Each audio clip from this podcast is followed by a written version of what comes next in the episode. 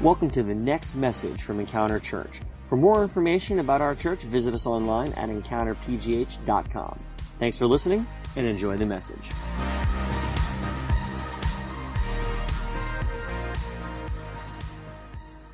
And so this week we're going to talk about something called grace. But before we get into that, I wanted to tell you a quick story, just something about my life. I have two children. My daughter Autumn is 13, and my son Lincoln is 9. And with Lincoln, we realized that he was having some trouble kind of adjusting in his behavioral aspect. So we started a new thing at home where we have a behavioral chart, and we have it up on the wall. And the way it works is it's separated by three portions of the day: morning, afternoon, and night. And then he is also has three sections that he's kind of, for lack of better words, graded on. So he has respect issues, how he uses his words, how he reacts to things. And these are ways that we are learning to teach him his behavior. So when Lincoln makes it through the day and he does a really good job in the morning, he gets check marks for doing good behavior.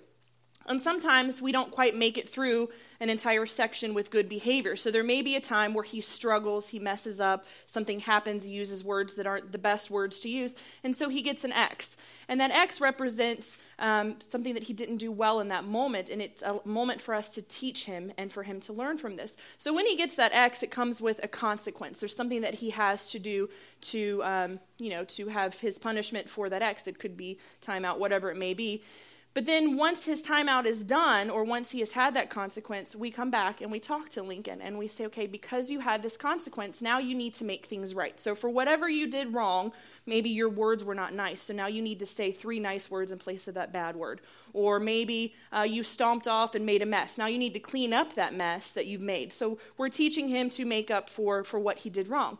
But then the most important part is when it's said and done, we sit down with Lincoln and we say, you know what, bud? You messed up. But it's okay, it happens. We know you can do better. We know that next time you're gonna work harder because we believe in you, and we believe that you can do better. You can work harder next time. And what we want you to know is it's done. Your consequence is done. You've served your punishment. You have made up for your wrongdoing, and now it's done. It's in the past. We're not gonna bring it up. We're not mad at you. We're not upset with you. We wanna move forward, so we're not gonna bring it up again. We're not gonna talk about it again. It's done.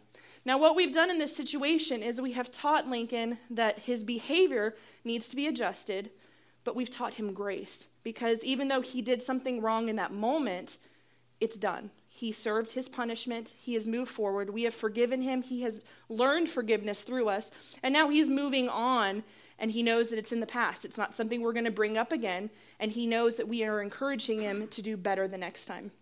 Now, this is easier said than done for us as adults. We have a hard time with letting go of our past. If there's something that we've done in our past, something that we've done to hurt someone, hurt ourselves, something that we've done wrong, it's hard for us to see past that. And in our Born Identity series, we learned that when we accept Jesus in our lives, we begin a new identity. Our past is in the past, and we start a fresh future with the path that God has laid out for us.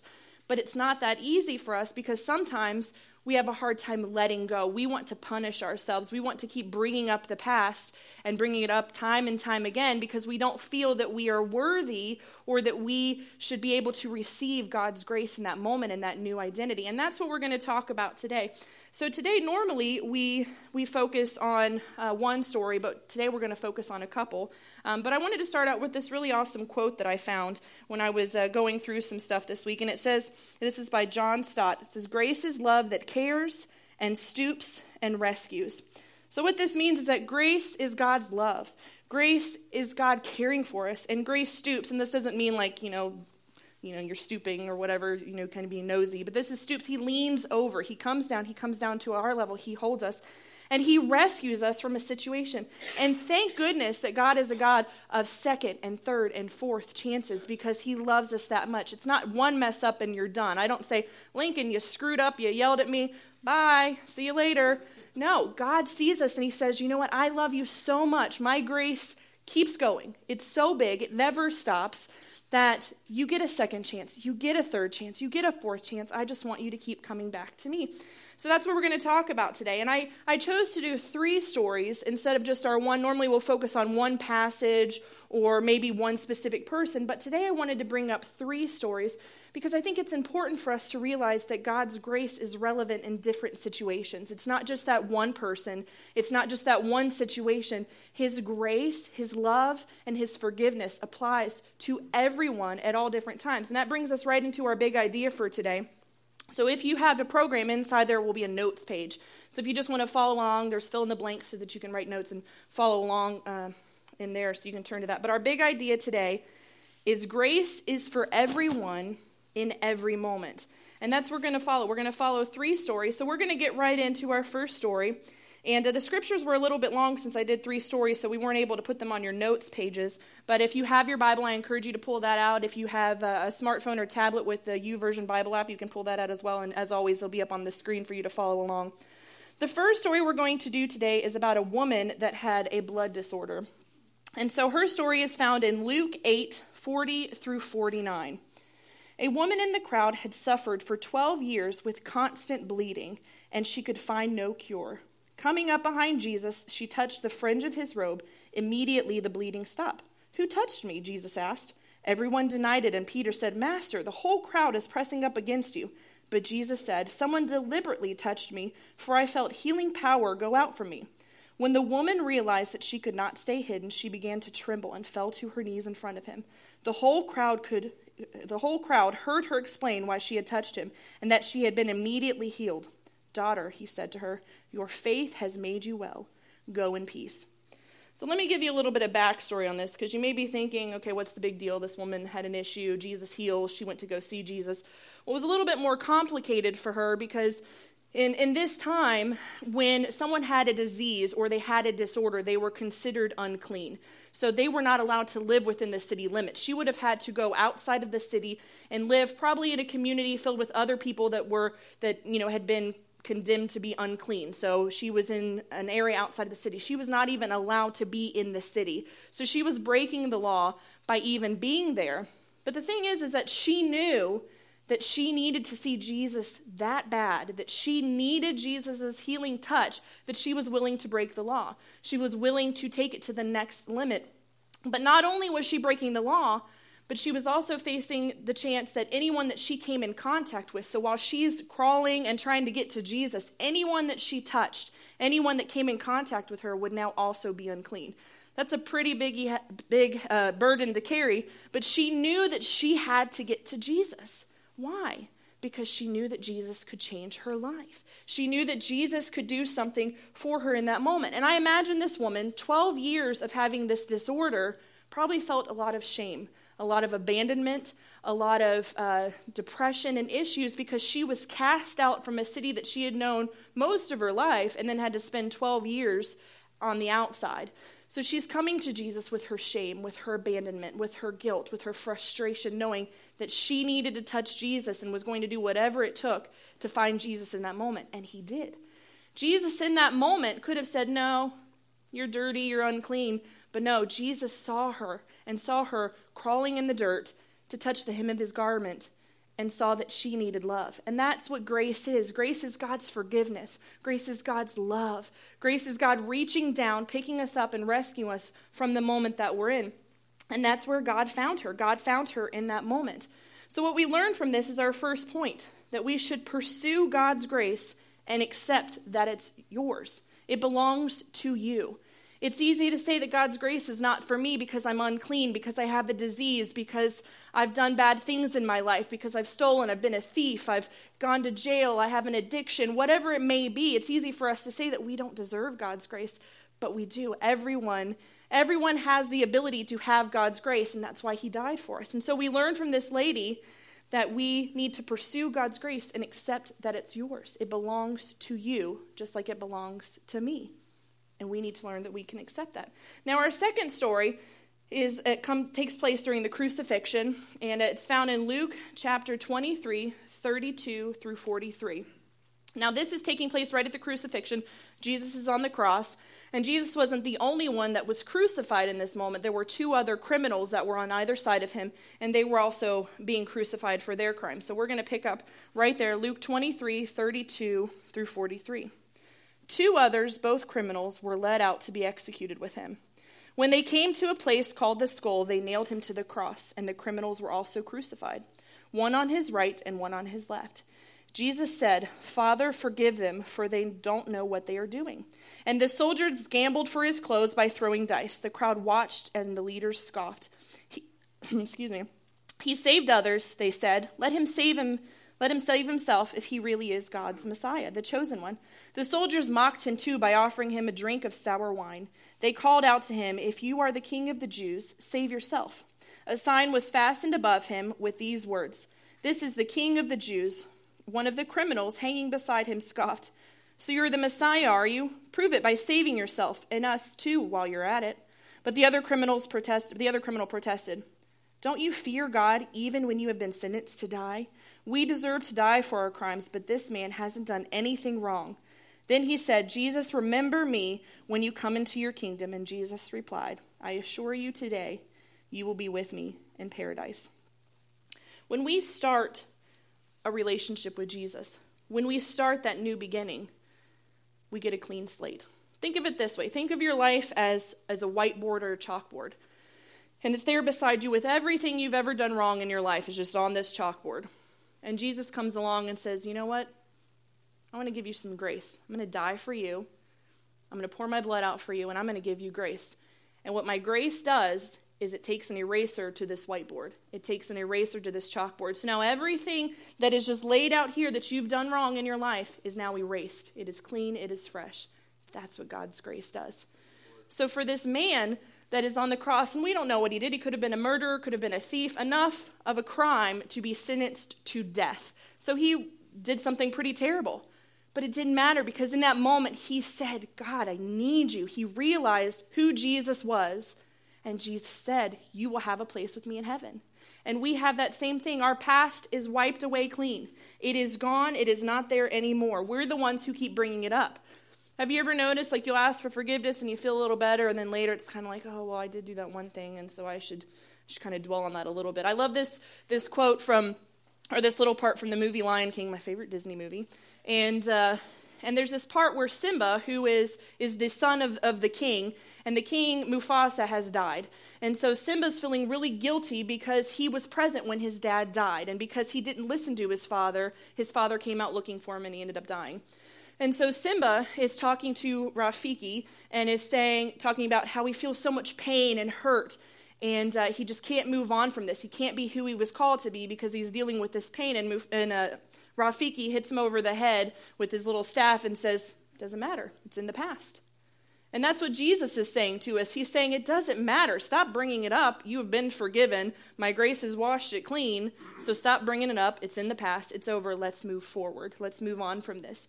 And so God's grace and his forgiveness are freely given to us so that we can have that next start, so we can have a fresh start, so that we can have a new beginning. So what we have to do is we have to accept that grace is ours. It is ours to take. It was for us. It's for you, it's for me, it's for all of us. We have to be willing to take it and accept that it's ours. And then number 2, God's grace gives us a new beginning. Our board is wiped clean. We're starting over again. We don't need to keep bringing it up. Sure, just like I was talking about Lincoln, there's consequences that sometimes we have to face for our actions. But we do that, and then we come to God and we say, "God, I need your grace." And we have a new beginning. We have a fresh start because he loves us that much. Doesn't matter what you've done in the past. It doesn't matter what you did yesterday or last night or this morning before you came into church. God is saying, "I have a new beginning and I have a fresh start for you." Amen. Now our third story takes place in 2 Corinthians 12, 7 through 10. And this is a story about Paul. So here we go. "Even though I have received such wonderful revelations from God, so to keep me from becoming proud, I was given a thorn in my flesh, a messenger from Satan to torment me and keep me from becoming proud. 3 different times I begged to the Lord to take it away. Each time he said, 'My grace is all you need.' My power works best in weakness. So now I am glad to boast about my weaknesses, so that the power of Christ can work through me. That's why I take pleasure in my weakness and in the insults, hardships, persecutions, and troubles that I suffer for Christ. For when I am weak, then I am strong. So Paul had some issue that wouldn't go away. And there's, you know, I did a little research this week to try and see if I could figure out what it was, and there's speculation. Some people think maybe it was some type of a disease or a disorder, maybe even some type of a disfiguration that kind of happened over time, that it was something that was just bothering him all the time. Could have been chronic pain that he had to deal with. Whatever it was something that was enough that it was bothering him, and he was asking God to take it away. And God told him that his grace was enough in this moment. His grace is all you need. How many times have we been in a situation where we're going through something and we cry out to God and we say, God, I really need you in this situation. Like I need you just to take it away. I'm in debt. I'm in frustration. I'm having marital issues. I'm having problems at home with work. Please just take it away. And maybe God has said, my grace is enough. My grace is all you need. But what happens is we need to realize that we need to rely on God and not so much on ourselves in this moment. We need to rely on God's grace, his forgiveness, and his love, and know that that's all we need. Because the thing is our situation doesn't define us. What we are going through in this moment now, what we've gone through in the past, what we'll go through in the future, it doesn't define us. It does not put a label on us. It does not make us who we are. That's not what it is. They do not define us. Instead, it's about how God is enough for us to get through that situation, how God can be all that we need in that moment. It's not about our strength. It's about us coming to a place where we say, God, you are all I need in this moment. Maybe I'm going through this situation and I have to go through it. We talked a little bit about it last week with healing and how sometimes God chooses not to heal people, but instead he waits for them to go to heaven and heal them in heaven. Sometimes God gives us situations that we have to work through, but he doesn't leave us there. His grace is what's going to carry us through, and grace is his forgiveness. Grace is his love. Grace is how he cares for us, how he takes care of us, and that's what we need in that moment. His grace is all we need. And you probably notice that sometimes there are people who go through the worst situations and somehow they still come out on the other side. You know, they have someone who dies, they lose someone in their family, and yet somehow in the midst of the most awful and worst situation of their life, somehow they still make it through and depend on God and rely on God through that. There was a pastor who was in the area, I think he was in our district, and it was back last fall. He was out riding his motorcycle, him and his wife going for just a nice fall ride. And a car came over in the lane and threw them off their bike. And his wife ended up dying instantly. And he was unconscious. And I think he was unconscious for several weeks, because when he came to, they were trying to figure out how to tell him that his wife had died, but also how to tell him that he had lost his leg in the accident as well. And so he went through a long time of recovery. And I'm sure he had a lot of questions that he had to ask God. I'm sure he had a lot of tough conversations with God. Why did this happen? What am I going through this for?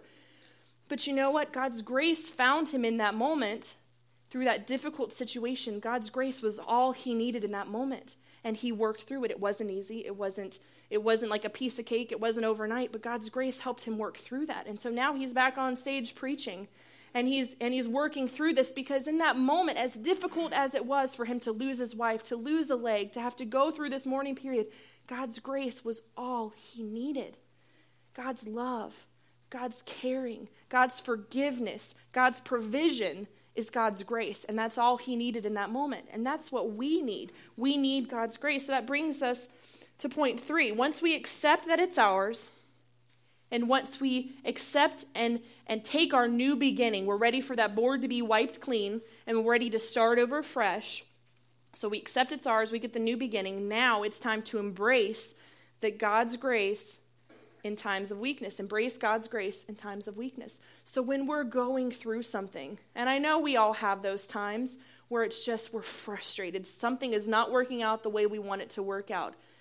There's things in our lives that are just weighing us down, and it's hard to deal with. We need to know that God's grace is enough for us in that moment. We have to hold on to it. We have to hold on to it for dear life and know, God, you're going to get me through this situation. You're going to get me through this tough time in my life. You're going to get me through this tough situation in my work, in my family, in my relationship. Whatever it is, God is going to get you through that, because God's grace is enough for you. It's all we need. It's all that we need to hang on to, and we just need to be willing to accept that it's ours. Our past is in the past. We don't need to bring it up anymore. His grace is enough for us. It will carry us through whatever situation you're in right now when we start that new beginning. So what we have to do is we have to start the new beginning. We make that relationship with Jesus and say, I'm ready. I don't want to live a life of shame anymore. I don't want to be like that woman who had to be an outcast. I want to live a life of happiness. I don't want to be a life of shame, a life of hatred, a life of bitterness, a life of just not having a good life and being angry all the time. I don't want to live a life of crime or whatever, like the criminal on the cross. I'm done with that. I don't want to have addiction. I don't want to have these things hold on to me anymore. I don't want to have whatever thing is holding you down. Maybe it's a disease, maybe it's an illness, maybe, whatever it is. I don't want this to hold ownership over him anymore. I want that new identity. So God, I need your grace to cover me. And his grace, just like that quote said, it loves, it cares, it stoops down, it picks us up, and it rescues us. And that's what God's grace is for. And it's yours. It's that simple. It is yours. So my challenge for today is receive God's grace in your life. Sounds simple enough, but it's harder than that. Receive God's grace in your life. You need to know that God's grace is for you. It's not just for your neighbor. It's not just for the person across the street. It's not for Pastor Jared. It's for all of us. It covers everyone. It especially covers you. Receive God's grace in your life. So there's 3 ways we can do that. Choose grace even when you feel unworthy of it, just like we talked about. It's hard for us to accept after what we've done, the people we've hurt, the mistakes we've made, the accidents we've had, the decisions that we made priority. It's hard for us to take a moment and say, okay, I deserve God's grace, or I need to receive God's grace. It's hard for us to see that in that moment, but it is. God's grace is for us even when we feel unworthy of it. He died for you, for that second, for that third, for that fourth, for that 100th, 200, 500, a million chance. Whatever you need, you make that decision, and God's grace is for you. You are worthy of it. Practice giving grace to others. This is a hard one. Maybe someone's hurt you. Maybe someone's done something to you that's causing you just some pain. Now we have to practice grace and give them grace because you know what? They deserve a new beginning as well. And maybe you're that stepping stone for them to be able to accept that they can accept that grace. So extend grace to other people so that they can have a new beginning. And 3rd, trust for God's grace in the middle of hardships like we talked about. If you're going through something, if there's a difficult time in your life, whatever it may be, God knows what it is. He's already on top of it. He's just waiting for you to surrender it. We talk about opening our hands and surrendering. It's because God's waiting for us. When we're doing this and we're holding our problems and our frustrations and our fears and our struggles so close to us because we feel like we have to have control, God's just waiting, saying, I'm ready to erase that board for you. I'm ready to take it away, but you have to make the first step. And so we open our hands and surrender and say, God, I'm done. I need your help. I need your grace. I need your love, your forgiveness. I need that new beginning. And that starts with you and being willing to know that you can accept it and it's there for you. So what I want to do now is I just want to take a minute because I really feel like that there's some of us out here who are just struggling with this idea of grace and that it's hard for us to really take hold of God's grace and know that it's free for us and that it's just there. So maybe you're struggling with something internally. Maybe you're going through something and you want to just blame yourself over and over and over again for the mistake that you made, for the past situations. I don't care if it was this morning and you got into an argument with your spouse or your significant other or a friend this morning. It's in the past. It's done. And God's new beginning is here for you.